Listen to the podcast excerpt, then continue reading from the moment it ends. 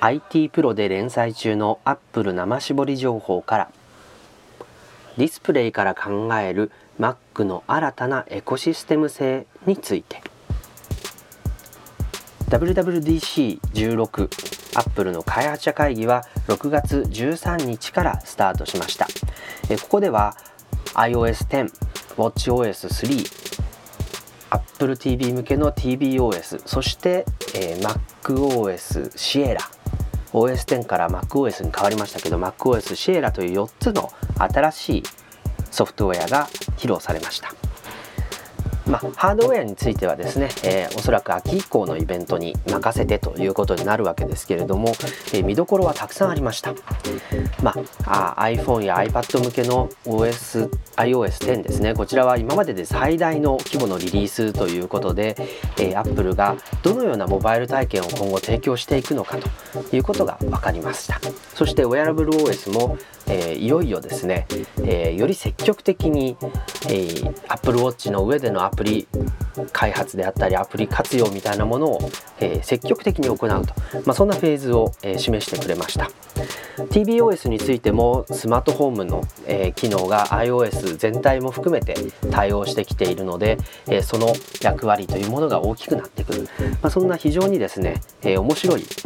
開発者にとっては非常にたくさんのチャンスを見いだすことができるイベントだったというふうに振り返ることができます。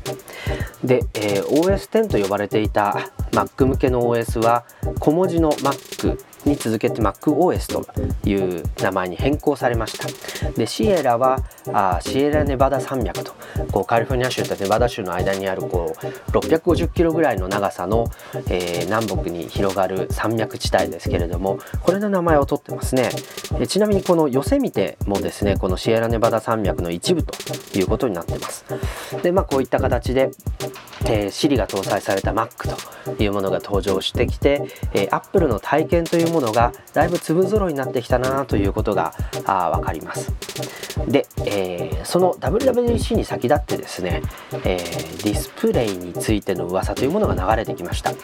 で Apple から新しいディスプレイが企画されているという情報があって WWDC16 ではそれは登場しなかったんですけれども、えー、この外部ディスプレイがなかなか面白い仕様になっているので、え、これが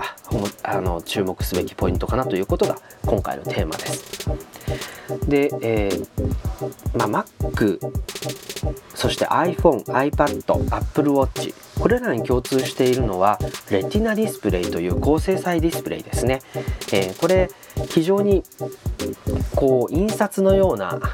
あ文字の細かさと写真の、えー、美しさこれを誇るディスプレイなわけですけれども iPad Pro 9.7インチからはプロディスプレイということで、えー、いわゆる色再現がより広くなった、まあ、そんなプロディスプレイを採用してますしこれ、えー、iMac ではですね、え 4K、5K のレティナモデルは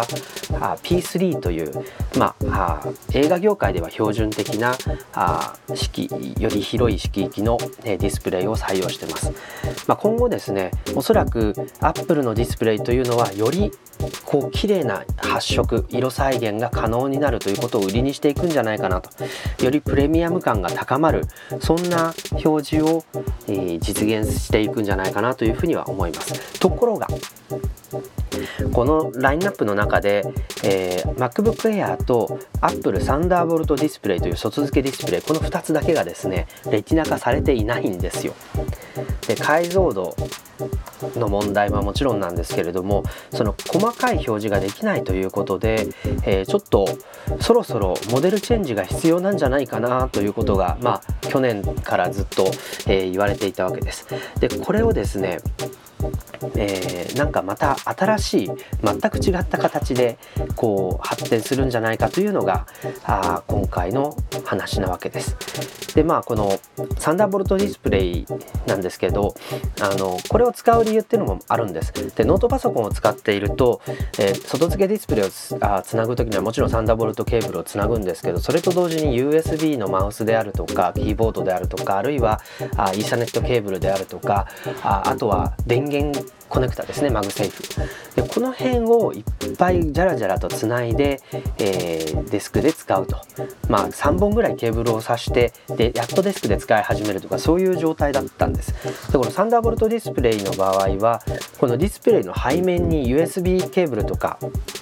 あのイーサネットケーブルが刺さる仕組みになっているので、えー、電源がコンビネーションされたサンダーボルトケーブルを Mac に差し込むだけで、えー、すごくシンプルにデスク環境にノートパソコンをこうつなぐことができると。これがすごいポイントだったんですね。でもこの使い方のためだけにですね解像度も低くて高いディスプレイを、えー、買うべきかどうかっていうのがまた悩みのところだったということになります。でところが今後ですねどうやらアップルは MagSafe の電源コネクタを使わなくなりそうなんですね。